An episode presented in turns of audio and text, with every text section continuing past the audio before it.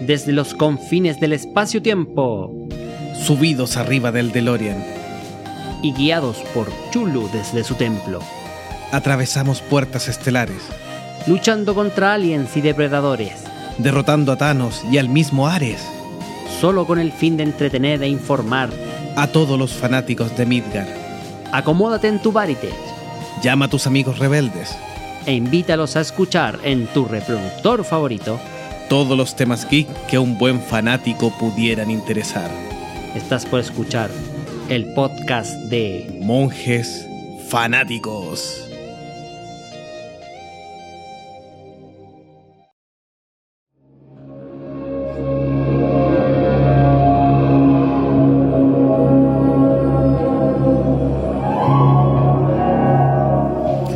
Bienvenidos a un nuevo capítulo de Monjes Fanáticos. ¿Cómo están chicos? Muy bien. Nos acompaña hoy día Tama y Max. ¿Cómo Hola, me siento extraño estando en este lado y no ser de Lagún, Mm. pero lo aceptamos igual. Sí, para todos los amigos fanáticos eh, de Lagoon le dio mucho miedo y se hizo pipí, así que ¿Puede ser? temió a las películas de los Warren. Puede ser, dijo, le dio Sí. sustito a Anabel. Le dio. ¿Es de eso lo que vamos a hablar de hoy día? Desde eso, sí.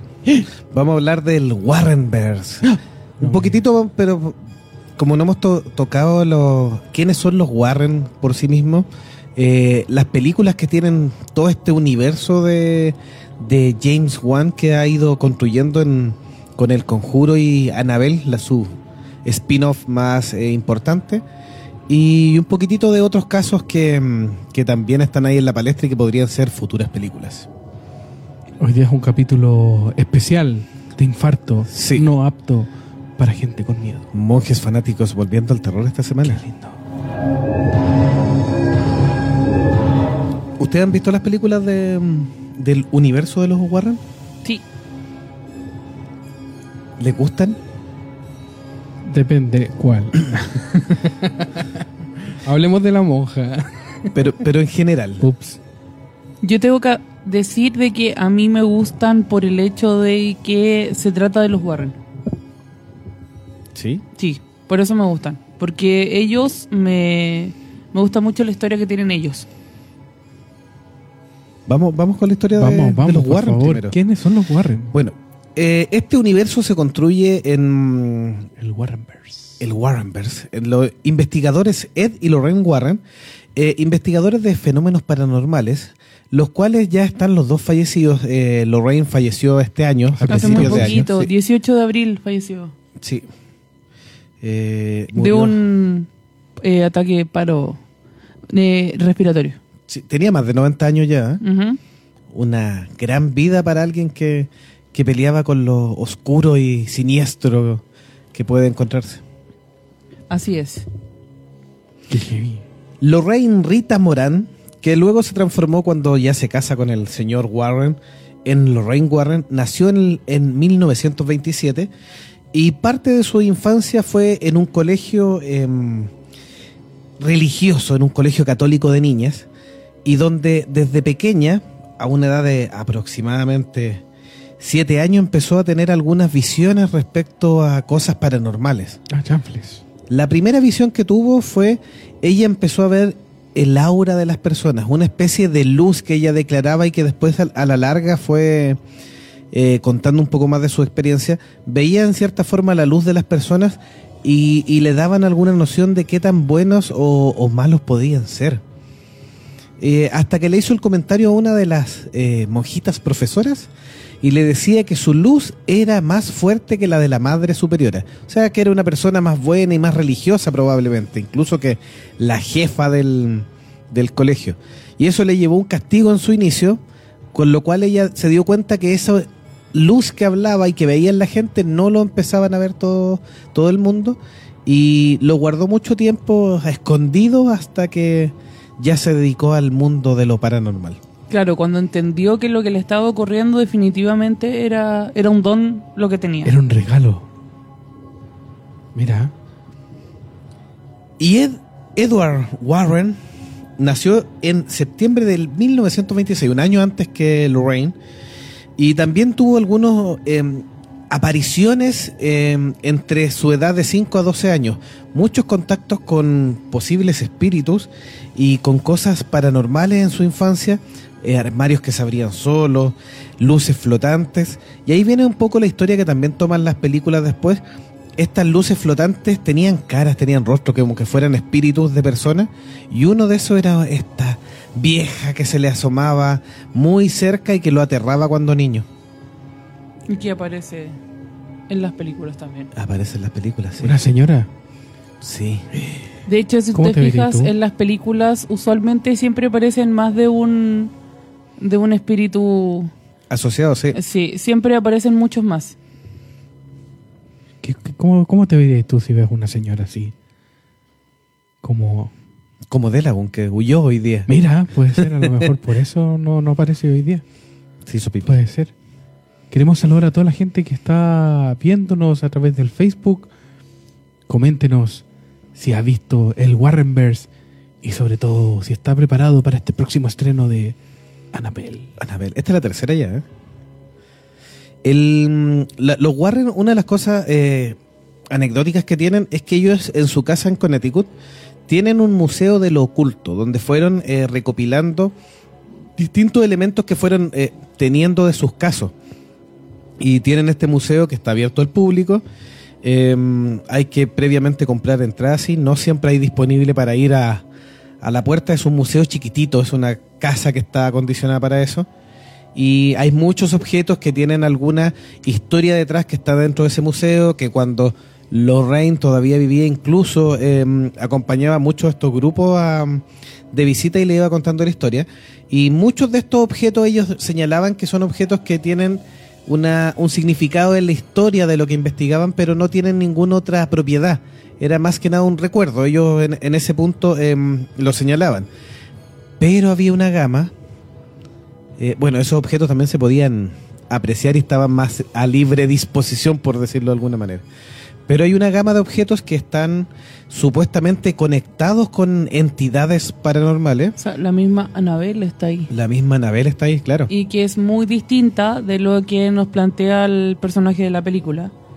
Sino ¿Cómo? que más bien esta Anabel es una muñeca de trapo que pertenece a una franquicia de muñeca de un personaje muy famoso. Las Rocketian. O sea, no es Estados una Unidos. muñeca de porcelana como lo muestran. No, en para nada. no. Y de hecho, a mi parecer, se ve más tétrico eh, tener esta imagen muy inocente y muy sencilla, eh, mezclarla como con el trasfondo de la idea de, de que está poseída, eh, me parece más escalofriante que la misma muñeca que nos Sí. muestra, que uno ya automáticamente la ve y detecta peligro. Sí, lo que pasa es que, a ver, en, en- en su minuto se conversó con James Wan por el cambio de esta de esta muñeca y tiene varias condicionantes. Una es que no quisieron, a pesar de que la historia y James Wan lo que busca es eh, encerrarte en este mundo de terror, darte un- unas notas de misterio y asustarte, por supuesto, que es el objetivo de una buena película de terror. No quiso eh, generar una, una preocupación en niños que pudieran tener la, la muñeca, que como dice Tama, están en una colección.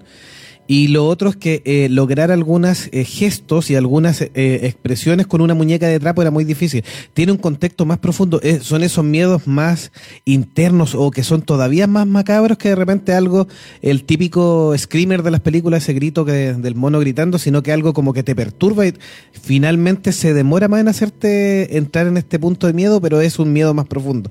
La muñeca, de como dice Tamás, de algo tan simple, cuando la gente lo va viendo y empieza a ver toda la historia, claro, genera que algo tan tan bonito, tan sencillo pudieras tener tanta maldad contenida. Y sobre todo eso, como dices tú, de que está presente en varios hogares. Sí. Es como que te digan de que, no sé, tú... A la basura. Que, ¿cuál, A que, un, un- como pasó con el cuadro del niño que llora, que estaba presente en- Famoso, en, sí. muchos hogares acá en Chile, y que cuando salió la leyenda, la gente Sí, se de deshizo estaba- de él. De que era poseído, de que era un niño que habían sido abusados. Que el que tenía- pintor hizo un pacto con el demonio para También. ser Era exitoso. devorado por un pez. Y, y- y fue uno, eh, definitivamente uno de los cuadros más vendidos acá en el país al menos. Y después de golpe y porrazo salió de casi todas las casas, muchas que Sí, las tenían. sí. por el tema de... O los pitufos. Los pitufos también que ¿Se cobraban recuerdan? vida en la noche. Sí, de hecho yo recuerdo haber tenido una taza de los pitufos que por ahí anduvo medio desaparecida. ¿En serio? Sí, por el tema de que salió el rumor. Imagínate todo el, el, el boom que tenía el merchandising de un producto que a la noche a la mañana diga no está maldito. Y son cosas que están presentes en la mayoría de los hogares. Bueno, algo así pasa con esta muñeca. Imagínate, puede ser eh, de edición coleccionista ahora. Puede ser. Claro. Mira, interesante. Los Warren, de hecho, eh, a la muñeca tienen eh, la costumbre de que un sacerdote va tres veces a la semana a bendecir y a tirarle agua bendita al cubículo de la muñeca para contenerla. Eh, como ellos señalan que también salen en las películas, finalmente utilizan esto, los demonios que, o, o malos espíritus, utilizan estos ele- elementos para llegar a la posesión real. Ellos no- normalmente, o en general, por, lo que ellos mismos plantean los Warren, no hacen una posesión de un objeto eh, físico sin vida. Ellos buscan la posesión demoníaca en algo vivo, pero utilizan estos elementos para como una, una, un modo o una vía de, de llegar a la persona. En el caso de la muñeca es la muñeca que tiene toda una historia que también ahí la vamos a tratar porque es parte de la película. Antes de eso sí, eh, los Warren, como les pasa a muchos investigadores de fenómenos paranormales en distintos ámbitos, por supuesto que también han estado en la palestra, que no lo quise dejar fuera, de si es solo un negocio, si es real o es mentira. El gran inconveniente que tuvieron, que aparece en, en la segunda película del- de la saga, es tiene que ver con Amityville. Eh, ahí han habido muchas declaraciones de, de un lado hacia otro respecto a qué tan real era el caso de, del terror en Amityville, que dio origen también a una saga de películas.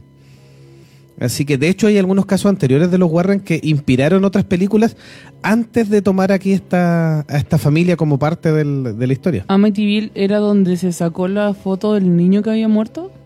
Eh, ¿O eso fue en otra...? en otras, sí.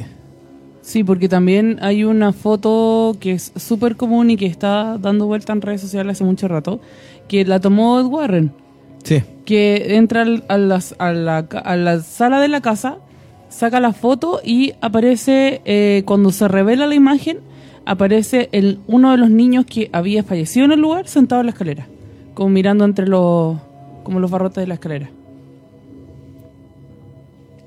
Me voy a la B, yo me voy a la B. Por eso estaba preguntando en cuál era, en cuál yo- casa había sido esa foto. Si no, esta es la casa de, de Amityville que supuestamente eh, eh, una familia tiene que huir porque hay algunos fenómenos extraños y se descubre que un morador anterior estaba acusando demencia y de que espíritus le hablaron y que lo obligaron a matar a su familia. Y ahí el, hay cierto trama de, de dime y direte respecto a qué tan real. em, ya que muchos dicen que es real, otros señalan que no, que esto fue un montaje porque el tipo estaba buscando inocencia y que los Warren habrían caído dentro de ese de ese inconveniente de si es- qué tan real era. Ahora, los Warren trataron de matizar en su minuto las declaraciones cuando ellos dijeron o señalan haber dicho desde el día uno que la declaración de, de este culpable no era, no era tal y que ellos no la podían avalar. Y que ellos sí sentían presencias, pero no lo que él había dicho, y que eso es lo que ellos habían declarado sentir en la casa. Eh, se trataron de desmarcar rápidamente del caso de Amityville porque habían muchos más investigadores in- involucrados y algunos estaban acusados con pruebas de, de tener falso, falsas historias, de tipos que en realidad ya ni siquiera son famosos. O sea, los charlatanes. Los charlatanes. Los charlatanes que eh, en todos los países ahí están estos charlatanes. Sí. lo- es súper común encontrarlos.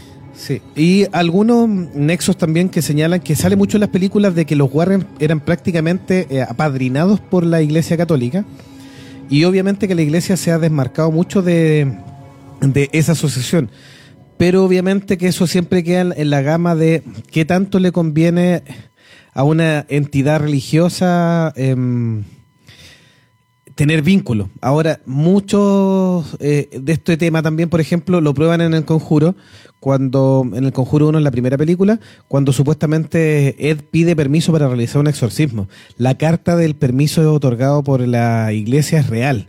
Y, y eso ahí no se pudieron desmarcar. O sea, eso genera que, independiente de si todos los casos son reales o qué tanto, hay algunas cosas ahí de por medio de, de que en algún minuto avalaron su- sus temas. Sí, de todas maneras. eh, como dices tú, el tema de ese permiso de partida, los curas, no todos los curas están capacitados y tienen la autorización para realizar exorcismo. Eh, y, y- y los que son diáconos que, o cercanos a la iglesia que tienen esa autorización todavía son mucho más eh, acotados. Sí, no, y de hecho esto también habla un poco lo que es el, eh, la película El Exorcista.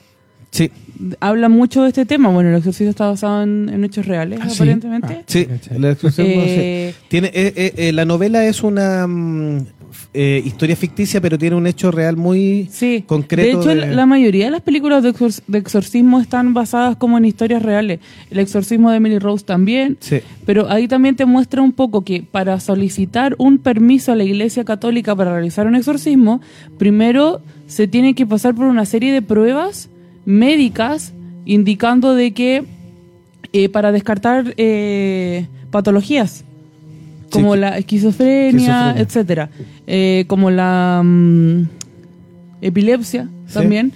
Eh, entonces el hecho de que Ed Warren, que también él recibe el término de, de- de monólogo, que hasta ese entonces no existía ningún otro, le concedieran el permiso, estamos hablando de palabras mayores. O sea, no es una cuestión así como... Se supone un que estaba bien evaluado, claro, No, sí. exactamente. O sea, tener un respaldo de la Iglesia Católica es bastante grande. Entonces, no, no creo que no estamos hablando de cualquier otro gallo que llegó y dijo, creo que puedo ver Permiso. cosas. Felipe Tapia dice, ¿no será mamá Coco? Hablando de la, de la señora que veía a Ed en su, en su juventud. abuelita. No, era bastante más tétrica que mamá Coco. Mamá Coco con su chancleta. Una vez más o menos eh, contada la historia de los Warren, eh, como personajes eh, reales, viene lo que hizo James Wan, para contarle un poquitito lo que entra ya al, mundo de las películas. James Wan toma la historia de estos dos de monólogos, como, como hemos comentado, la historia de Ed y, y Lorraine, y va mezclando eh, sus historias personales con los distintos casos que, que van abarcando renueva un poquitito el tema del terror.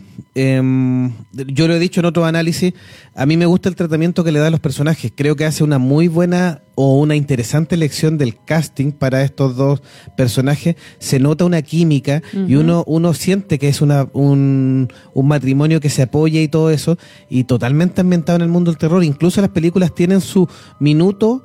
Em, de donde tú te en- encariñas con los personajes y te encariñas con esta pareja de, de monólogos.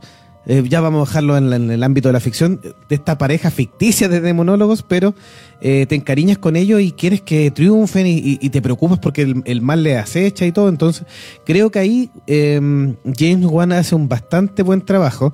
Como decía Max, también hay unas películas no tan, no tan altas, digamos, o donde cae de nuevo el, a, a lugares comunes que ya están un poco Y, al- repetidos. y- y también al uso excesivo del screamer solamente. Sí. Que es el ejemplo de la, de la monja De la que monja. señala. Pero vamos viendo de Y detalle. que de hecho la monja es totalmente ficticia. Totalmente ficticio. Totalmente ficticia. O sea, no existe ni, ni siquiera un personaje, algo, una aparición en, en lo que es como la vida de los Warren. No. La monja fue sacada de una leyenda nórdica, si no me equivoco. Sí. No, no tiene nada que ver con, con el tema de la, de, la, de la vida de los Warren. Sí, Bueno, no, ahí, ahí va ampliando el universo, digamos, ya, ya estamos entrando en el universo ficticio y parte con la historia, por ejemplo, la primera historia del conjuro eh, es el caso de la familia Perrón y ahí hila después el resto de, la, de las cosas y nos muestra que los Warren están in- interesados en, en la muñeca Anabel. De hecho, no hacen la presentación de la muñeca Anabel, como bien la Tama decía al principio, eh, en muchas de las películas de la historia ponen más de un demonio o más de una entidad. En este caso, ellos parten hablando de, de Anabel y todo eso y desembocan en la familia Perrón, que supuestamente es uno de los casos que los Warren vieron en forma real de una familia que se vio afectada por una posesión demoníaca de una antigua casa donde la mujer había estado acusada de brujería y de servir al cola de flecha. Felipe, Felipe Tapia dice, La monja, la llorona, etcétera, los spin-offs del conjuro guatean, salvo un poco Anabel 2. Sí, vamos, vamos a ir a Ya eso. vamos para allá. Eh, bueno, los Warren están interpretados por Patrick Wilson y Vera Farmiga. Eh, Patrick Wilson, que lo vimos también en Aquaman, ha sido ya un, eh, James Wan lo está rescatando fanático y también es parte de otra de las sagas de James Wan que es em, Insidious, que también tiene que ahí su- sus cosas novedosas de, terror. Bueno, y en la historia de la familia Perrón recurren a, a los Warren, ahí es donde los Warren piden eh, poder hacerle un exorcismo a esta familia, eh, en que finalmente, ya les vamos a contar un poco de, spoiler de la película, es la mamá la, la cual es poseída y en última instancia donde él tiene que realizar un exorcismo para poder liberarla de este espíritu de las brujas que habría asesinado a su hijo para ofrecérselo al cola de flecha y maldecido todas las tierras que donde se encontraba la casa de los Perrón. Película muy bien recibida, muy buena recaudación y como les comentaba, es- esta nos empieza a mostrar esta historia de humana dentro de la película del Es que yo creo que eso es precisamente lo que hace enganchar más allá. De hecho, yo como cosa personal, a mí me encantaría ver una serie de los Warren. Solamente los Warren, porque los Warren de verdad tienen una cantidad impresionante de casos. Sí. Tienen libros eh, donde relatan como todas sus historias y todos los casos que documentaron y de verdad son muchos. A mí me encantaría ver una serie más enfocada en la vida de ellos, que por cierto, para mí es una verdadera historia de amor la que ellos tuvieron eh, cuando se conocieron. Ellos se conocieron cuando tenían 16 años. ¿Ah, sí? Sí, muy chiquititos. Y de ahí después siguieron Amor eterno. y ¿sabes qué es lo lindo? Que ellos eh, se sentían muy solos por, por el tema, este esta capacidad que tenían cada uno. Y cuando se conocieron fue conexión inmediata. Y de ahí decidieron que iban a pasar el resto de su vida juntos. Hasta que fallecieron. Entonces, Sí, de verdad que es una historia como siempre. muy particular y que de verdad yo encuentro que es la, lo- la esencia como de, esta, de este nuevo cine del terror. Un poquito de amor antes del terror. ¿ah? Sí, Esa, esa historia la tenemos de hecho en el Conjuro 2 del año 2016, eh, que está basado en el Poltergeist de Enfield, en Inglaterra. Eh, nos muestra un poquitito también la historia de Amityville eh, y el, el poco de nexo donde ellos también tuvieron ahí y donde Lorraine parte teniendo visiones de el demonio que quería matar a Ed. Y, y de hecho ella ahí también como que sirve un poquitito de expiación, con- como, les comentaba al principio, porque ella no ve otros demonios asociados a la casa de Amityville, sino que dice que aquí hay presencia oscura en esa casa, pero no lo que acusan los gallos. Entonces, lo- luego lentamente desemboca en el caso de Enfield, que es la historia de una niña de, de Inglaterra, la cual presentaba fenómenos paranormales y a una familia donde el padre los había abandonado, así que tenían muy mala situación. Y eh, la iglesia los manda en forma un poquitito extraoficial a investigar y se juntan con un personaje que es como una pseudo asistente social, que es Franca Potente, el personaje de Franca Potente, y un demonólogo también que, que hacía investigaciones de lo paranormal, que tienen que evaluar el caso. Ahora, dentro de esto y que también está dentro de, de lo que se documenta en el caso Enfield, descubren que la niña eh, la habrían descubierto en una de las sesiones alterando eh, pruebas y lo cual habría inhabilitado inicialmente el caso como eh, con el respaldo de la iglesia y que después en la misma película sale que ellos habrían encontrado que había algo escondiéndose bajo la sombra o generando la, la duda y era este famoso demonio Balak que quería acabar con Ed. y Balak después aparece en la monja. Balak es la monja. De hecho, aquí, ahí aquí- aparece aquí se hace el cierre, de hecho, Sí. de Balak. Y ahí después saltamos hacia Balak, de dónde venía Balak. po? Porque aquí logra finalmente vencerlo y es eh, mm, te, te hace todo el cierre. Por un lado es la historia de que Ed, esa era una de las caras que veía que lo acosaba. Eh, es el demonio que se apareció en la casa de Amityville y lo que había vislumbrado también cuando se enfrentaron a la bruja de Betesba en el caso de la familia Perrón. Sí, y de ahí, bueno, ahí también en esa película podemos ver como un atisbo de lo que era la monja paseándose por el lugar. Eh, Y de ahí viene Anabel. Anabel, sí. Anabel, la primera película en el año 2014, eh, a partir del Conjuro 1. Es, todo el mundo rayó con el tema de la muñeca, incluso el tema este que estábamos conversando de que la, era una Raggedy Ann súper simple, súper cotidiana, y se encuentra con esta muñeca de porcelana con gestos macabros y todo, que si tú lo dices así, nadie en su sano juicio tendría esa muñeca en el living de su casa porque era Que horrible. Tú la ves y dices peligro. Sí. No, como nada bueno puede venir de una muñeca así. La historia de Anabel también es uno de los casos de los Warren eh, y es lo que tienen guardado ahí bajo siete baños de agua bendita.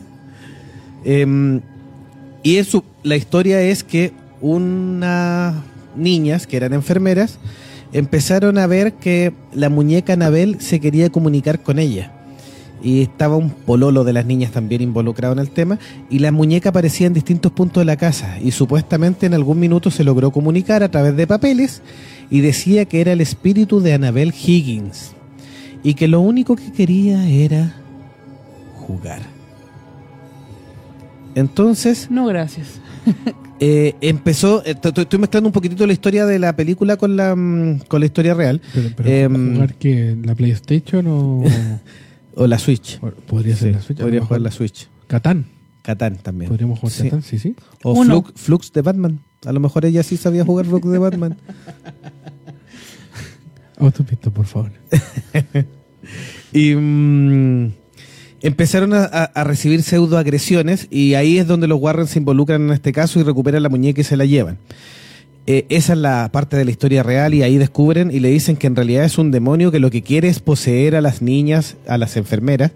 Y supuestamente a una de las eh, enfermeras le regaló la muñeca em, su mamá, porque le gustaba cómo era esta Raggedy Ann, porque recordemos que es tiernecita y no como la malvada muñeca de porcelana que se ve.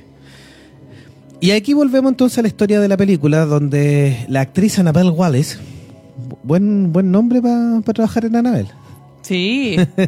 sí.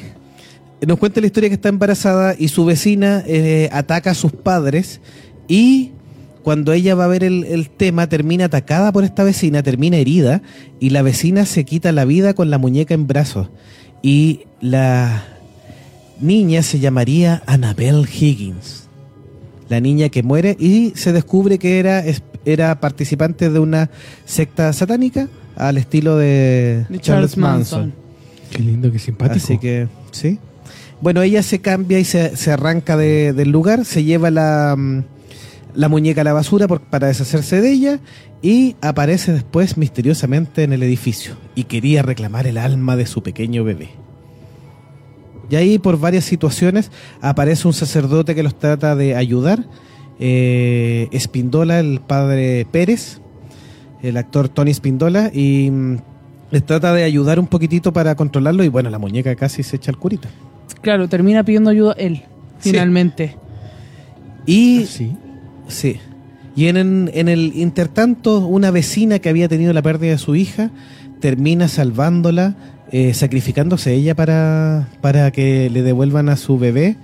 Y, y cerrando un poquitito esto también de las historias paranormales, y, y a pesar de que siempre dicen que estas películas de terror son satánicas y todo, normalmente lo que vemos acá es un triunfo del bien y un mensaje de que final de que Dios no está solo, porque e- ella en cierta forma había perdido a su hija y, su hija como espíritu bueno siempre le había dicho que ella todavía le quedaba hacer algo aquí en la, en la tierra. Y finalmente sería salvar a, a, a esta bebé y poder permitirle tener una vida normal. Esta película tiene un par de escenas buenas, pero en general no es muy buena la película. Para ser súper justos con, con, esta, con esta película. Lo que sí termina con la historia en que cuando hay como la escena postcrédito, que ya están como medias famosas las películas. Sí, ya el recurso Sí. de todas. Pero bueno, es para, es para mantener este universo cohesionado y aparece la mamá de la enfermera comprando la muñeca para regalársela a su hija porque la muñeca no desaparece, sino que aparece misteriosamente en un lugar eh, para que se la lleven. Ahí, y ahí nos no, nos encierra directamente el caso de las niñas enfermeras con los Warren y nos, finalmente nos estaba contando qué había pasado antes de la niña enfermera con la muñeca Annabelle. Claro, ahí se empiezan a unir toda la, todos los puntos para llegar nuevamente a los Warren. A los Warren, sí. En el año 2017 no se van a rendir y David F. Sandberg, el mismo de Shazam, amigo de James Wan, Ah, mira. sí, so, aquí se van juntando y se van dando, se van pasando pegas, van pasando datos. El currículum va, va Sí, por ahí. todos lados ya. No ayudando al amigo. que está Pero me parece bien de James Wan. Eh, un, dos, tres por mí y por todos mis compañeros. Y mm, David F. Sandberg dirige esta adaptación. Venía de, de filmar una película que se llama Cuando las luces se apagan, que es bastante eh, novedosa también. Y dentro de las películas, sin ser un gran hit, es bastante interesante. Es que de hecho el, el cortometraje Mm. ¿Dónde se basa eso? Sí. Es increíble. Sí. Es en, en unos pocos segundos y sin grandes efectos causa, Miedo. causa miedo. Y yo siento que un poco la película eh, abarcó más de lo que debía abarcar y terminó como matando un poco la, la idea central que carecía como de tanto efecto y cosa como esta cosa tan rimbombante. Sí. Así que eh, yo a mí me parece como que me mataron un poco la, lo que era el corto. Felipe Menantón nos dice: vuela alto Ed y Lorraine Warren. Sí, qué pena. ¿eh? O sea, Bueno, se volvieron bien. a encontrar. Es que eh. estaban, de verdad, ya estaban muy de edad. Se Sí. encontraron en Sí, otro lado. bien. Sí, eh, Ed muere a los 79 años, también es mayor. Ujú. sí, y ella a los 92, usted no deja de ser. Esta segunda llamada Anabel la creación nos vuelve a tirar la historia más atrás todavía y es la creación de la muñeca. Aquí se aleja del cuadro porque una Raggedy Ann es una muñeca hecha en serie. No, no es que haya habido como un artesano que la fabricó especialmente, que es lo que nos cuenta la película. Aquí obviamente cae totalmente en el manto de la ficción nos cuenta la historia de cómo se fabricó esta muñeca, la pérdida que tuvo el creador de la muñeca, que perdió a su hija en un accidente, y, y luego de fabricar la muñeca, la muñeca empezó a jugar con e- él y su esposa y se hacía pasar por la hija de ellos. Así que siendo un, un demonio muy macabro ahí, el que, el que la va manejando. Y, mm, y la esposa, que es Miranda Otto, la deforma. No sé si se acuerdan de esa película le quema como la cara y está con una prótesis. Por eso Sí. está encerrada. Y para tratar de... Bueno, la muñeca la encierra en un cuarto, bajo llave, para que ya no tenga más interacción con ella. Y llega un, un grupo de niñas de un convento que se tuvo... Se había incendiado, parece, pero habían perdido el convento y él de buena, como buen samaritano, le ofrece, en una casa muy grande, le ofrece em, tener a las niñas ahí. Son seis niñas aproximadamente, o, o- cinco o seis niñas más o menos, em, y a una institutriz que es como una, ¿cómo se llaman cuando no son monjitas todavía? Son ¿Novicia? como una novicia, claro. Y lo recibe ahí en la casa, bueno, y estos niños terminan interactuando ahí con, con este demonio de, de Anabel. Y a diferencia de la anterior, a mí esta, sí, esta cinta sí me gustó. Creo que está, es bastante más eh, completa en la historia, eh, los sustos también mejoran y, mm, y perturbadora. Y tiene un cierre notable eh, cuando uno empieza a analizar que si esto es un universo, sí, tiene un cierre notable. Porque la niñita que queda ahí, eh, que se quedaría con la muñeca incluso, termina siendo adoptada y adquiriendo el nombre de Annabelle Annabelle. Higgins. Mira Y, tú. es- y la escena final de esa película eh, la enlaza con Annabelle 1 con la película. Es exactamente la niña entrando a la casa de sus padres adoptivos para matarlos. Sí, Sí. Es notable ese, ese cierre que tiene. Está muy bien guionizado esa parte. Más que la película en completo, está muy bien guionizado.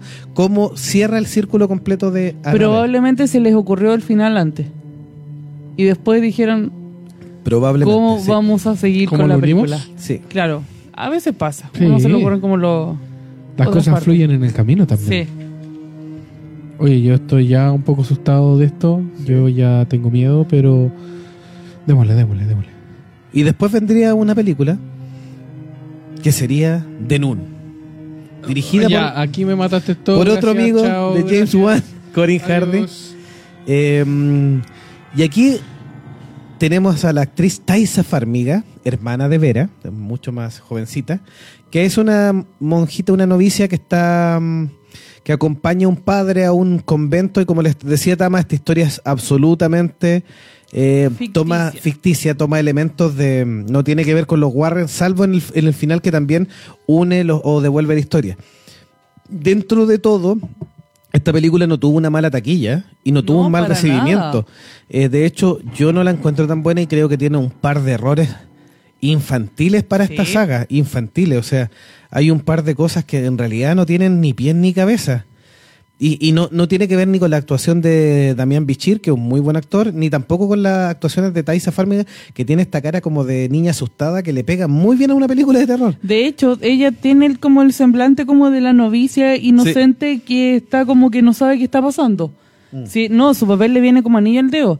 Pero como dices tú, sí, hay errores eh, que se nota que es como, ¿qué pasó acá? Como que no, no Sí. faltó una revisión de guion, Sí, muchas un cosas. par de errores. Sí, Utiliza elementos de la cultura popular, por ejemplo, esto de que los cadáveres los amarraban con una campanita y si se generaba despertar del cadáver que sonaba la campana cuando, porque el cadáver estaba tirando, porque estaba vivo, eso claro, por el tema de, de la muerte... ¿cómo como por catatonia, así cuando Claro, no- mueren realmente. Si quiere, un- una cuestión parece bastante común en su época. Sí, parece que los matasanos Sí. del, del momento no no, eran er- muy... no le pegaban mucho al tema. No, o, sí, la- o las medicinas que ocupaban les Mm. provocaban esos efectos, porque era bastante común. De hecho, había mucho miedo en esa época de que te enterraran vivo, a ¿sí? que pasara esa cuestión, porque pasaba que cuando hacían las exhumaciones constantemente encontraban los cajones rasguñados por dentro. Entonces eso hablaba un poco de... Y lo otro también, el tema de los vampiros también nace por eso. El tema de los vampiros, sí. Sí, el tema del- así nace la creencia popular de los vampiros. Por el tema, por eso también eh, estaba la creencia de que había que enterrar una estaca al, al fallecido, al difunto, Para que no se levantara. para que no se vuelva vampiro. Sí, eso ocurre eh, en Romania, de hecho, tierra dada por el conde Blas Tepes. Así que dentro de esto, como les comentaba, tiene una buena recaudación. No le va mal a la película, pero la única parte Pero más defrauda. notable es- defrauda bastante, sí. La única parte notable que tiene es que vuelve a hacernos la mm, la conexión con los Warren, dejándonos claro que es solo una película, lo cual también fue positivo dentro de lo malo, es como no tenemos más de un. ¿Te imaginas una trilogía? No, ahí lo dejaron, lo dejaron claro. Yo no sé si, si en De algún minuto se dieron cuenta o siempre fue el espíritu solo hacer una. Es que yo creo que eh, pasa, Necesitas la plata. esto es, yo creo que fue neta- netamente la estética. Asimismo, Mm. y también yo creo que fue como que engancharon con Anabel. Claro. Porque el hecho de poner este personaje que no sabes qué es, pero que estéticamente se ve tan poderoso como la monja, porque el- Sí. Su maquillaje de verdad es horror- horroroso, entonces tú dices una monja como con esa estética, automáticamente tú dices qué onda. Es como, es como un guiño que pusieron entre la película y funcionó porque la gente definitivamente quería saber. Se volvió como un personaje popular sin ser un personaje Un realmente. Entonces, claro, era ya vamos a darle un, un- un papel a lo que es la monja. ¿Y por qué una monja? Porque Balak, eh, conocido en la leyenda popular, eh, suele caracterizarse como con burlarse de los personajes que son sagrados. O sea, de los personajes, de los íconos que son sagrados. Entonces, eh, se, era común verlo como, como una monja o como un cura, como un monaguillo. Se solía burlar de esa forma de, lo, de las imágenes sagradas, entonces por eso es una monja en la película. Felipe Sí. Tapia dice, esos farmacéuticos que no hacen la pega. ¿eh? Para que veas, sí. Quizás qué medicamentos les dan a esos pobres muertos ahí que tenían Que, que... la, la catatonia... Sí. sí. El tónico estaba muy fuerte, parece. Ahora hay que ve- veamos la parte igual buena de la película. Tenía buenos efectos también. ¿eh? Yo Algunas que lo, cosas. lo- yo lo el más- maquillaje de Bonnie Arons, de la... bueno, no sé si tanto maquillaje. Es como así, Eh, eh, como que igual es como cono sin maquillaje, igual es como... da susto. Sí. Eh, no, yo una de las cosas que más destaco es la puesta en escena. El, el tema, el, el escenario natural que, que se ocupa, los castillos y el mismo, este mismo convento, para mí es lo mejor de la película. Sí, muy buena puesta en escena y ella también se manda buenos papeles. Como que me daría ¿eh? miedito ir a, a ¿Te imaginas A Rumanía. si de repente Sí. estás caminando por la calle de tu país con la actriz? Arranca ahí. Así como O sea, te- la veis al frente de la, la otra calle. Sí. Igual triste para ella. Y con la plata que sacó. Pero Pero que, igual no que. ¿sabes qué es lo que me pongo a pensar? De que a lo mejor ella, ella no sé si es de profesión actriz, pero a lo Sí, mejor... ponían, sí. Sí. Pero llevo tanto tiempo a lo mejor esperando para un papel como este. Importante quedó marcado. Y, y- y claro, y, y qué va a volver a hacer oh, monjados? Y no hay monjados, oh, qué pena.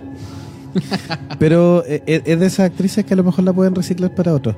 Eh, Con una máscara. Sí, hay un actor español que yo siempre nombro, pero en este minuto no me acuerdo, que es muy alto y ha servido mucho en las películas de monstruos. Eh, es fetiche, por ejemplo, de Guillermo del Toro. Y, mm, y ha salido en varias películas como monstruo, incluyendo estas de la saga del conjuro. No es el mismo de. mm, que hace de la forma del agua el protagonista. El protagonista de la forma Es que del agua. yo sé que Guillermo el Toro ocupa un gallo, que de hecho en Hellboy es... eh, Sapien. eh, sí, y que de hecho en Hellboy también en Ah, Hellboy sí, no, 2 pero, eh, eh, hace dos personajes. Sí, el, el actor de Abe Sapien es Doug Jones, que es... eh, Él la hace toda. es está, está en Star Trek Discovery. Ya. Y también hace un, un personaje personificado de bien anfibio para sus cosas. Sí, porque en el... Es un actor flaco. El que les digo Él yo... es un fetiche de Guillermo el Toro. Lo ocupa Sí. para todas sus películas. Sí. Sale en Star Trek Discovery, se lo recomiendo. Es el... el ha sido pseudo capitán también de la, de la nave de Discovery. Es uno de los protagonistas. Ah, mira tú. Sí.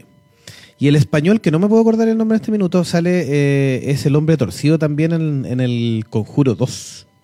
Ya. Sí, que es otro de los spin-offs que probablemente salgan, porque ya, bueno, aquí vemos que la, la monja aquí termina.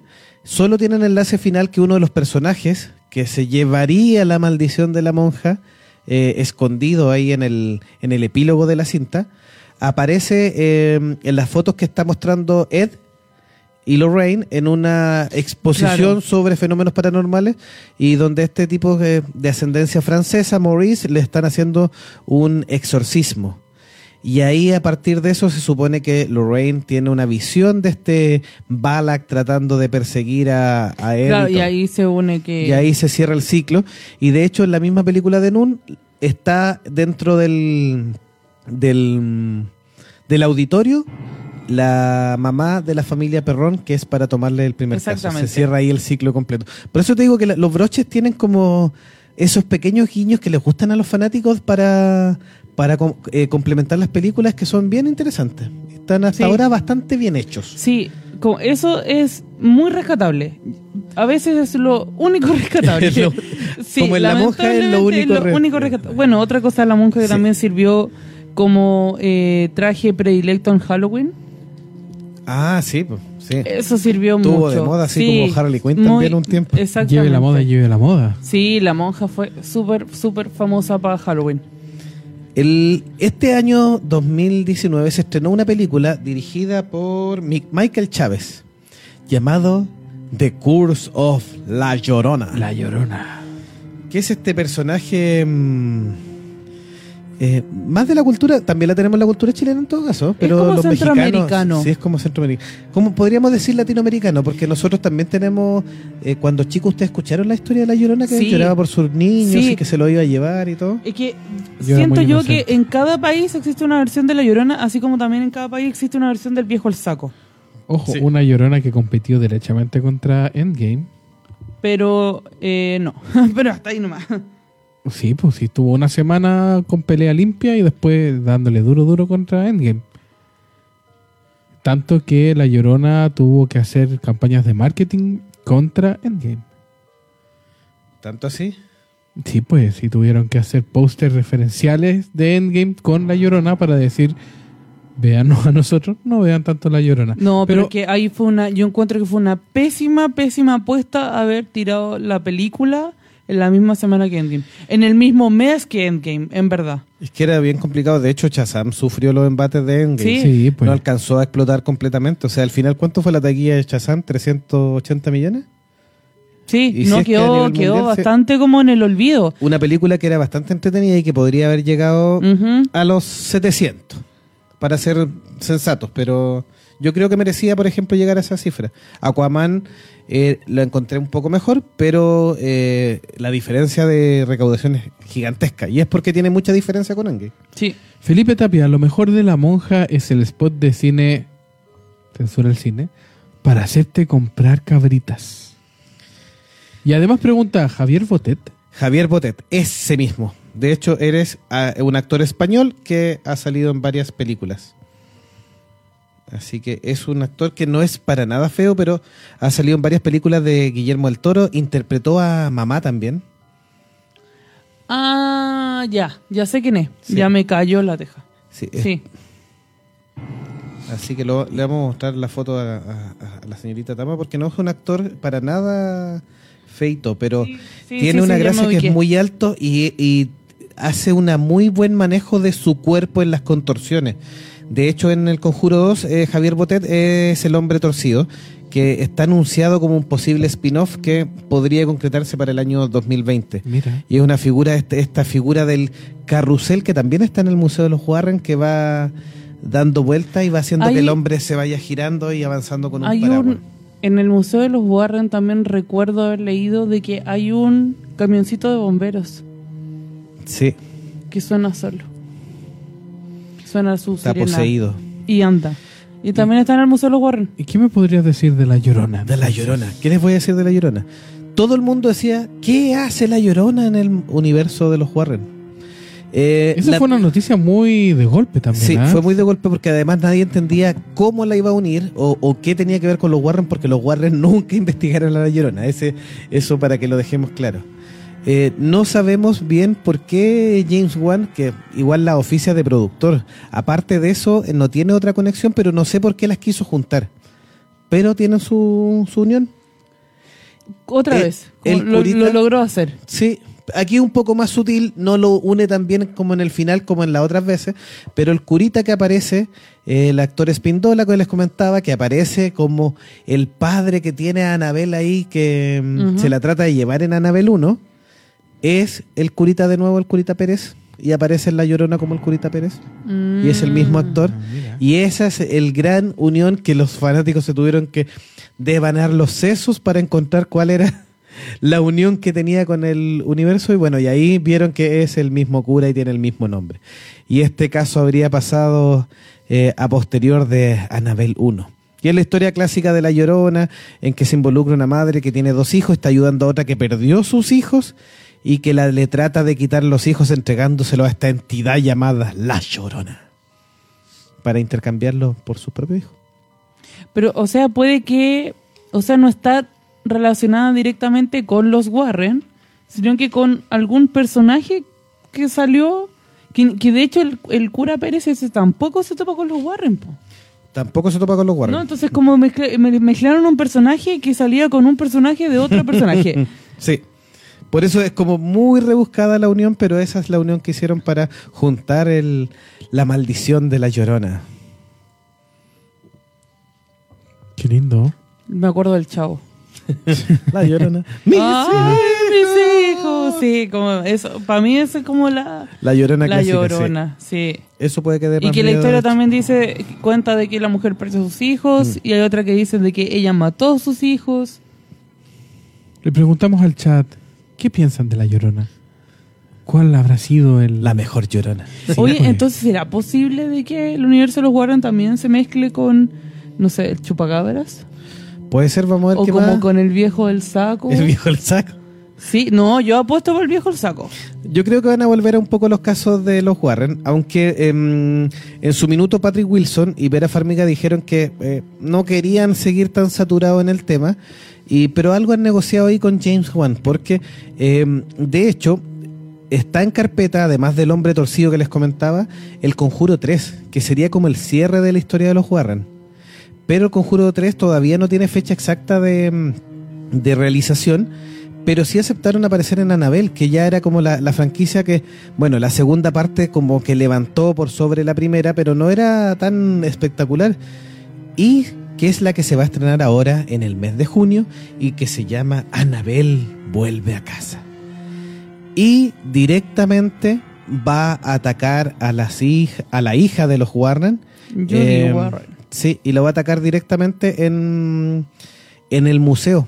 Así que tendremos entonces la presencia nuevamente de Patrick Wilson y Vera Farmiga, aunque el- el- la cinta no va a estar centrada en ellos, pero ellos debieran salir bastante eh, de hecho, en el tráiler, en el Sí, tráiler aparecen mucho. Así que si tú me dices de que no aparecen tanto, Sí, o sea que la- la- el tráiler nos engaña. la- el tráiler nos engaña porque los va a mostrar más de lo que debieran aparecer en la película. Sí. Pero eh, efectivamente ellos se tienen que defender de, de Anabel que está además alterando o logrando alterar al resto de los otros objetos poseídos que hay. También vemos en el tráiler a esta niña que libera.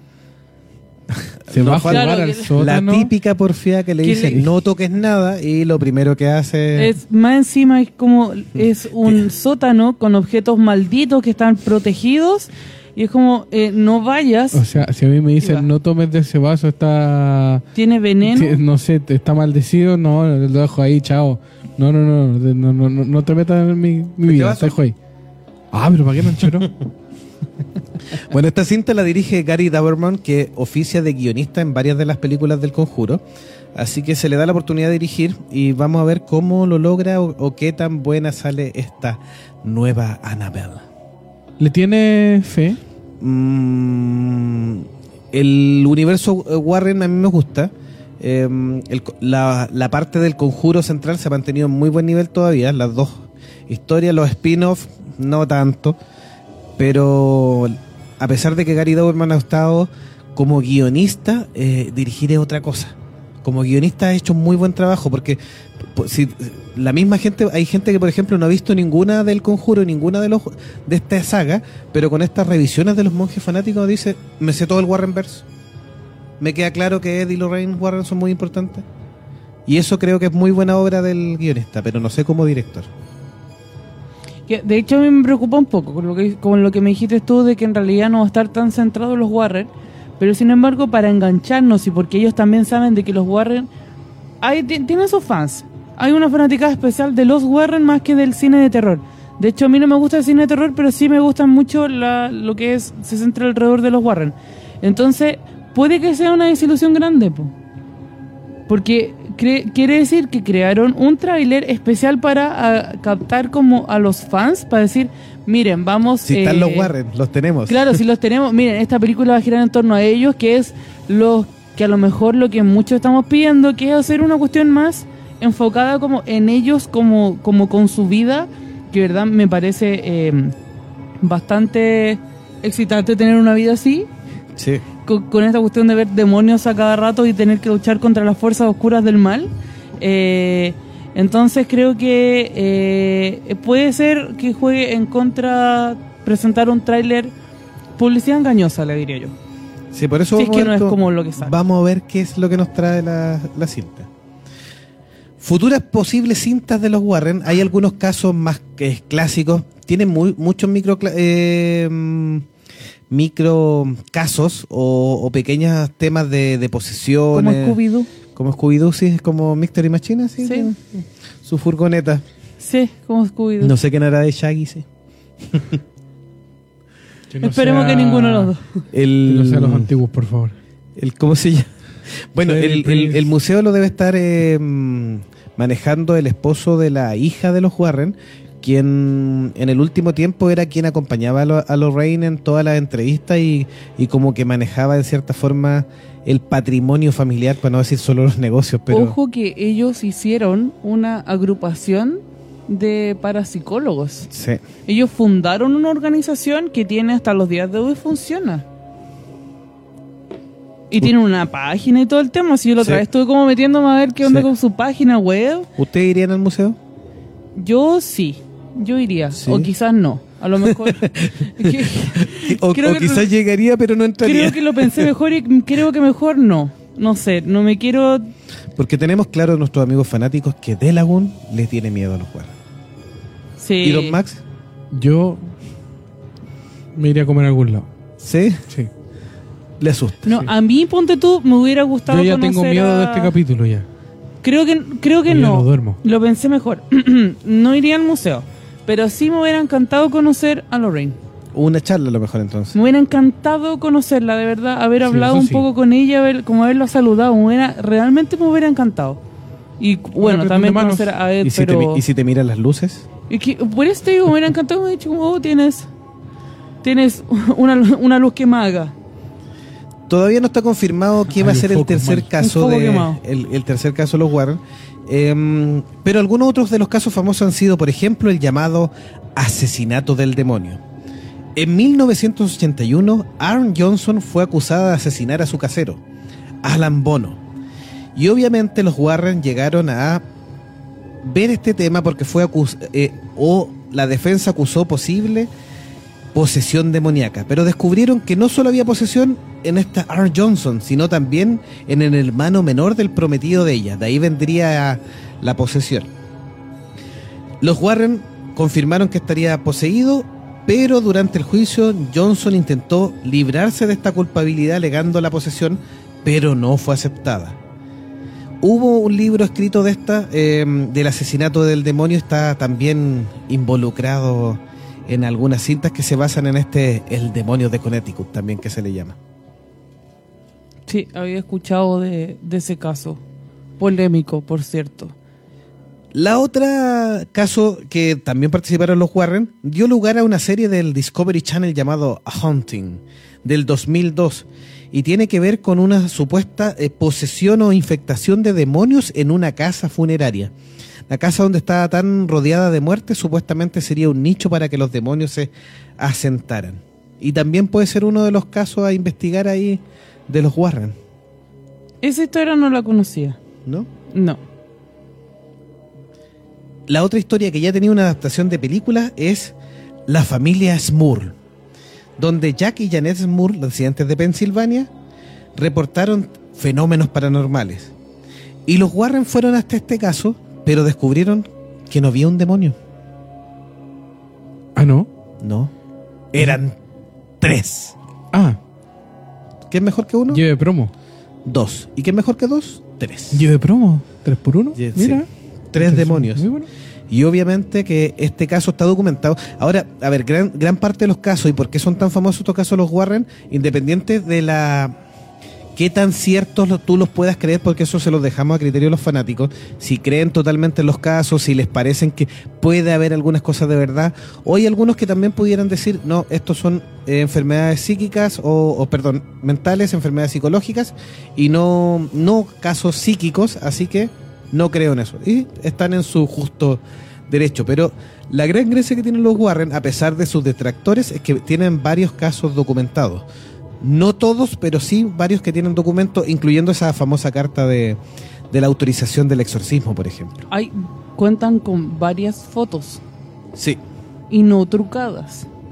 Claro, que han demostrado su fidelidad. Que de hecho, la- el gran cuestionamiento que se les ha hecho a algunas imágenes, como por ejemplo en el caso del Conjuro 2, de esta chica que estaba, la niña que estaba poseída, hay imágenes donde ella eh, se muestra que está como, eh, que está como, está como en el aire, de los saltos que daba cuando estaba como en procesos de como de, ¿Como de, flotando? de posesión, no, que daba unos saltos como súper altos. Y claro, o sea, la, puede ser que en realidad eh, el tema nervioso la, la, la haya hecho saltar tan alto, pero eh, también está otro de que al estar poseída puede haber sido un ente, qué sé yo, pero sí, la mayoría de los casos cuentan con... Con respaldo. Sí, en el caso, en el caso de. Enfield, de hecho, cuando termina la película nos muestran fotos de la familia real. Sí, en de Sí. hecho hay en varias, lo- hay otra película Sí. donde también te muestran fotos Sí. de la familia real. De hecho, cuando se estrenó la película también, la niña que fue poseída mm, eh, o que fue intentada poseer en, en el caso de Enfield, sale, salió dando reportajes y dijo que su realidad y su vida había sido que la película, que de hecho es bastante macabra en ese sentido, eh, no era nada comparada con lo que había pasado y ya lo había pasado 10 veces peor y que era todavía más tétrico y de hecho ella nunca se había podido recuperar completamente. Así que una tipa totalmente flaquita y bien, Sí. bien enclenca y que estaba dañada. El otro caso que está, que en algún minuto se rumoreó que era un, el posible tema del Conjuro 3, es llamado el caso del hombre lobo. Que en un libro del año 91, los Warren llamaron Werewolf, la verdadera historia de una posesión demoníaca. Eh, en este punto, Bill Ramsey habría mordido una gran cantidad de personas y supuestamente le estaría tratando de pasar la maldición del hombre lobo. Eh, yo creo que se va a descartar como tema de- del Conjuro 3 porque además en el último tiempo hubo muchas, eh, principalmente con Ed, no con Lorraine, porque este caso como que lo vio más eh, Ed mismo. No tiene que ver con tanto con las habilidades psíquicas de Lorraine, eh, má- más, con las habilidades documentadas de demonólogo de... Y supuestamente lo acusaron de que a este tipo buscó un tipo pobre que necesitaba ayuda y esto, y como que lo usó para armar su caso y, dentro de su misma locura respecto a que era un hombre lobo. Ahora, el caso también tomó un vuelco porque quien publicó dicho reportaje donde supuestamente Ed habría estado manipulando a este tipo, también fue acusado de haberle pagado a Bill Ramsey porque supuestamente después de un tiempo este gallo ya no tenía plata, ya no tenía apoyo y obviamente los Warren lo habían dado por dado de alta porque ya lo habían exorcizado. Entonces quiso obtener, era capaz de decir cualquier cosa por tener recursos. Así que ese caso ahí está bien complicado respecto a, a qué tan Sí. cierto es. Sí, un poquito jodido, ¿ah? Pero una de las cosas que yo eh, he leído de los Warren es que ellos, en general, siempre habían sido muy solidarios con los casos que le llegaban. Y que principalmente su fuente de dinero, de ganancia de dinero, no era cobrarle a la gente como por la, entre comillas, sanación. Sino que, eh, por ejemplo, Ed ganaba plata de otras formas, como pintando. Y era escritor, te- tenía algunos libros Sí, también. después, sí. Y, y después partió con el tema como pintando y después empezó a documentar los casos y ahí fue donde empezó a llegar las lucas realmente. Pero él en general no le no era como no lo podían acusar de estar lucrando de este tema a, a base de, eh, a costa de las familias que buscaban ayuda. nu- nunca fue a costa de la familia, porque de hecho la familia Perrón declaró que no recibió, o sea, que no le cobraron dinero. La familia del caso Enfield no tenía ni cómo comer prácticamente, así Sí. que no tenían cómo pagarle. Eh, y cuando se involucró un poquitito en lo de Amityville, el mismo tema. Lo que sí, eh, eh, Eddie y Lorraine daban charlas, y esas charlas sí eran de pago, y ahí por eso les decían que lucraban con este tema. Pero como no, lo- no cobraban en los casos, no pudieron nunca probar que, que Es que, estuvieran... y finalmente el tema es que ellos se involucraron en los casos y ellos ayudaban a la gente de los casos. Entonces la gente quedaba conforme porque era bueno, me, me vinieron, me ayudaron y estamos bien. Y qué Sí. listo. Es como cinco estrellas. Sí, Sí. me exorcizó bien. Sí, Lo recomiendo. Comentarios. ¿Usted lo recomendaría? Sí. Buena conversación, agradable, buen trayecto. Muy bien todo. che. sí. Bonito acento en latín para exorcizarme. Claro, llegaron a la Bien hora. vestidos. lleg- Llegaron a tiempo, eh, dejaron limpio, entonces no, tienen, tenían buena, buena llegada, entonces finalmente la gente que ellos ayudaron, eh, la gente quedaba feliz, po, ¿cachai? Imagínate, más encima no te cobran. Entonces, eh, eh, sí, pues los detractores venían por otro Todos lado. ganan aquí. Y aparte eso que siempre estos casos van a tener detractores, po. No, por supuesto. El último caso que también tiene que ver que ahí hay un tema de que no terminó muy bien en- es, el llamado caso del cementerio de Unión. Ahí había una aparición de una fantasma eh, o, un espíritu de una mujer y de la cual supuestamente habrían grabaciones. Por algún motivo que nunca quedó bien claro, eh, después del- el- de, de documentar el caso, Ed se negó a entregar la cinta eh, aduciendo que no era como adecuado que las cintas salieran como a la luz pública. En algunos casos dijeron que habría Ed o Lorraine habría descubierto que en realidad en la grabación eh, generaba una un posible nueva mm, posesión demoníaca, como que este espíritu se viajaba a través del Pero ¿y audio. sería entonces- tan, tan potente un, un espíritu para lograr eso? Es- eso es lo que quedó bien raro porque finalmente Ed se negó a después de que había te- tenía todo documentado se negó y prefirió cerrar el caso eh, sin mayores antecedentes y negándose a entregar las cintas que obviamente dicen que están guardadas en el museo de Connecticut Da para una historia. da para una historia veremos qué es lo que toman o si toman o si deciden por ejemplo completar de esta historia con con alguna historia ficticia que también podría ser. Porque James Wan siempre ha dicho que le gustan mucho los casos para basarse, pero que, eh, y que a pesar de haber conversado bastante con Lorraine de la relación que tenía con Ed y toda la historia que tiene, eh, los casos también tienen mucho de fantasía para poder eh, llevarlo al cine. Y siempre fue conversado de esa manera, así que los Warren tampoco se han quejado de, de que hay cambios en la posible historia real. Esto no es una biopic que está tan de moda, sino que es historias o películas de terror basadas aparte- o con un componente de la realidad. Y que aparte eso siempre los deja muy bien a ellos dos. Sí, Entonces, nada, nada que quejarse. sí. De hecho, el Conjuro 2 tiene la muy bonita canción de Elvis Presley donde ellos Sí. salen bailando. ¿Sí? E- Eso es lo que a mí me gusta de estas cintas, que tienen su toque. Ahora, también lo que pasa con los lugares comunes del terror, si caemos todas las cintas de ese tipo, obviamente nos vamos a saturar igual. Más de lo que ya estamos con algunas películas ya. Así es, Exacto. como la anunciada Fenómeno Paranormal 7. No te puedo creer. una Así es, viene una 7. Oh, Yo wow. ni siquiera terminé de ver la 1. Bueno, Ah, eh, hay sagas que se Oh, para como el juego del miedo, po. Eh, so, sí, de hecho Sí, James el Wan es el productor ahí. Como que el juego del miedo, eh, James Wan como que fue puliendo su forma de hacer una película de terror. Así o sea, fue su escuela. fue su escuela, sí. Él, Pero como que no aprendió mucho. no, pero eh, corrigió algunos errores. Qué bruto, póngale cero. Felipe Tapia pone cinco estrellas. Excelente servicio. Me sacaron el demonio y me dieron colación. bueno, eh, Actividad Paranormal tuvo una buena campaña de marketing, ¿ah? Sí. Pero la primera. La primera, sí, claro. Sí, llama- pues la primera la rompió. Porque, eh, bueno, también recordemos que un poco este tema de la cámara en mano de primera persona Lógico. partió con las brujas, de- el proyecto Las Brujas de Blair, hace mucho tiempo atrás. Y de ahí como que eh, se saturó un poco en ese entonces, después de la siguiente. Sí, de ahí paramos footage. un poco. De ahí, ¿quién la volvió de nuevo? Cloverfield. Y Cloverfield la, la dejó arriba, arriba. y de ahí, claro, porque ahí empezamos a poner un poco de efectos. Porque si ustedes se fijan, Sí. el proyecto de la bruja de Blair era totalmente... Era, era tratar de pasar era por una cámara real, en mano, footage. nada más. Casero.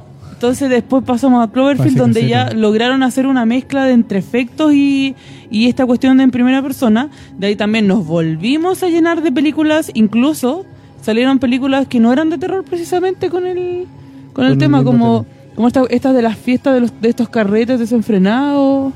Salieron entre medio unas películas de terror muy extrañas y muy freak, que yo creo que hay una que en especial que la voy a retomar de nuevo cuando vuelva a Nación Geeky View, mi sección de cine malo. Eh, y de ahí después nos saturamos y ahora empezamos de nuevo con actividad paranormal. Sí. Y de ahí de nuevo nos saturamos. Y para actividad paranormal ayudó a saturar también su propia su propia película. Sí, bueno, hay algunos clásicos que también vuelven. Por ejemplo, eh, tendríamos este mes el estreno de Shaki. Por La nueva, favor, la nueva versión. dejen Pero Mark Hamill ha hecho un, Es que es lo una único- excelente eh, campaña lo- de Lo marketing. único que como que mantiene arriba la película Bueno, es eso. según los reviews de Chucky, eh, aseguran que la película es bastante... Buena. No, no, no, no, no. ¿Mala? Es mala. Resulta que Chucky, como ahora es un muñeco más electrónico, Tiene como avanzó, eh, dicen que el muñeco ahora es un idiota. O sea, es tonto el, el muñeco. Pero es que de hecho hace mucho rato que ya estaban haciendo a Chucky tonto. Desde la novia de Chucky ya era estúpido. Bueno, muchos de los reviews decían, es impresionante ver cómo, si ya estaban haciendo a Chucky tonto, cómo lo dejaron más tonto aún. O sea, si ya lo encontraste tonto, aquí ya eh, parece que es absurda la cuestión. Me- de verdad que es bastante como... Es como que Sí. no me lo imagino. Se agradece porque- a Mark Hamill sí dándole la voz, pero Pero no. innecesario. Pero está, está para co- cosas mejores, Mark Hamill. sí, estamos para, para muchas cosas. Oye, la novia de Chucky de verdad es como un gallo con problemas con la, con la polola y con el hijo. Tiene problemas cotidianos. ¿Sabes qué? Es como un No, poco... hay- es que Chucky ahí derivó en comedia. ¿Sabes qué me sí. recuerda un poco a matrimonio con hijo? Ver- versión. No, la, versión la gringa, la original. ¿cachai? Me recuerda un poco a eso, como eh, a este como Ad Bondi, Sí. como con problemas con Peggy, es como rayos, los hijos, el dinero. No, de verdad que ahí mataron, mataron la película. Para mí ahí murió. Y de ahí todo lo que venga para acá es como que no existe. Dejen de hacer eso, por favor. Bueno, veremos qué es lo que. Ojo, lo ojo que, cuando Chucky se estrene también Chucky. tiene un- una película, o sea, una serie. Que Sí. también se viene, ¿ah? Sí. ¿Qué? No, Chucky no ha acabado. paren. No, ¿Y después qué? ¿Viene Freddy Krueger de nuevo? Eh, ¿Jason? también venía otra no Freddy. Sí. Tenemos una mala No noticia. te Tama. adelantes. Es, eh, estás en un No. mundo de terror, sí. Y probablemente venga otra esto, eh, esto es realmente terror para mí. Lo Y- que le hacen a estos personajes. Y de hecho, y de hecho están casi convenciendo a Jamie Lee Curtis para una próxima Halloween. Sí, no, a pesar de que la, la anterior es malísima, Es horrible. malísima, pero están convenciendo. Creo que, insisto, que lo único bueno de la película es la música. lo único que me da miedo un poco de la película es la música. Pero volvamos a los Warren. Es que ya logramos el objetivo de las Ah, películas de terror. Ah, De hecho, yo Tama teme ahora. sí, Has quedado lleno de miedo. sí, de yo, verdad. Yo no voy a poder dormir hoy día. Pero lo Dela invitamos. ya no puede dormir hoy día. Dela Dela- no pudo llegar hoy día de Sí. saber Dela, que de hablar hecho, Warren. Dela ni siquiera nos ha escuchado de tanto miedo que tiene. Para que Debe veamos. estar escondido debajo de su, de su frazada. de su Y ahora manta. donde le dijimos que venía una serie de Chucky y probablemente otra Jason, yo creo que más miedo tiene ahora. Así que lo invitamos a ver la próxima película del Warrenverse que sería Annabelle 3 Come Home. Sí, y nos puede dejar su comentario si la ve en Monjes Fanáticos. Sí, así En que un, sociales. un gran abrazo. Gracias por haberme acompañado en esta ocasión. Oye, por haber tenido la valentía de, De haber hecho este programa. de haber hecho este programa. Sí. No, no, no. Gracias a ti. Por Un favor. gran abrazo. Recuerden que todos estos capítulos lo puedes leer en monjesfanáticos.com. Puedes escucharlo en Spotify cuando manejes, cuando cocines en el trabajo. Presénteselo a su mejor amigo. Dele like. Suscríbese. Don Jovito, le cedo ahora Sí. el trono. Sería hasta un nuevo programa de monjes fanáticos. Gracias Tama, gracias Max. Gracias a ti, Jovito. Como siempre es un agrado compartir en este programa. Muchas gracias. Adiós. Que estén muy bien. Un abrazo, cuídense. Nos vemos en una próxima oportunidad en Monjes Fanáticos. Uh.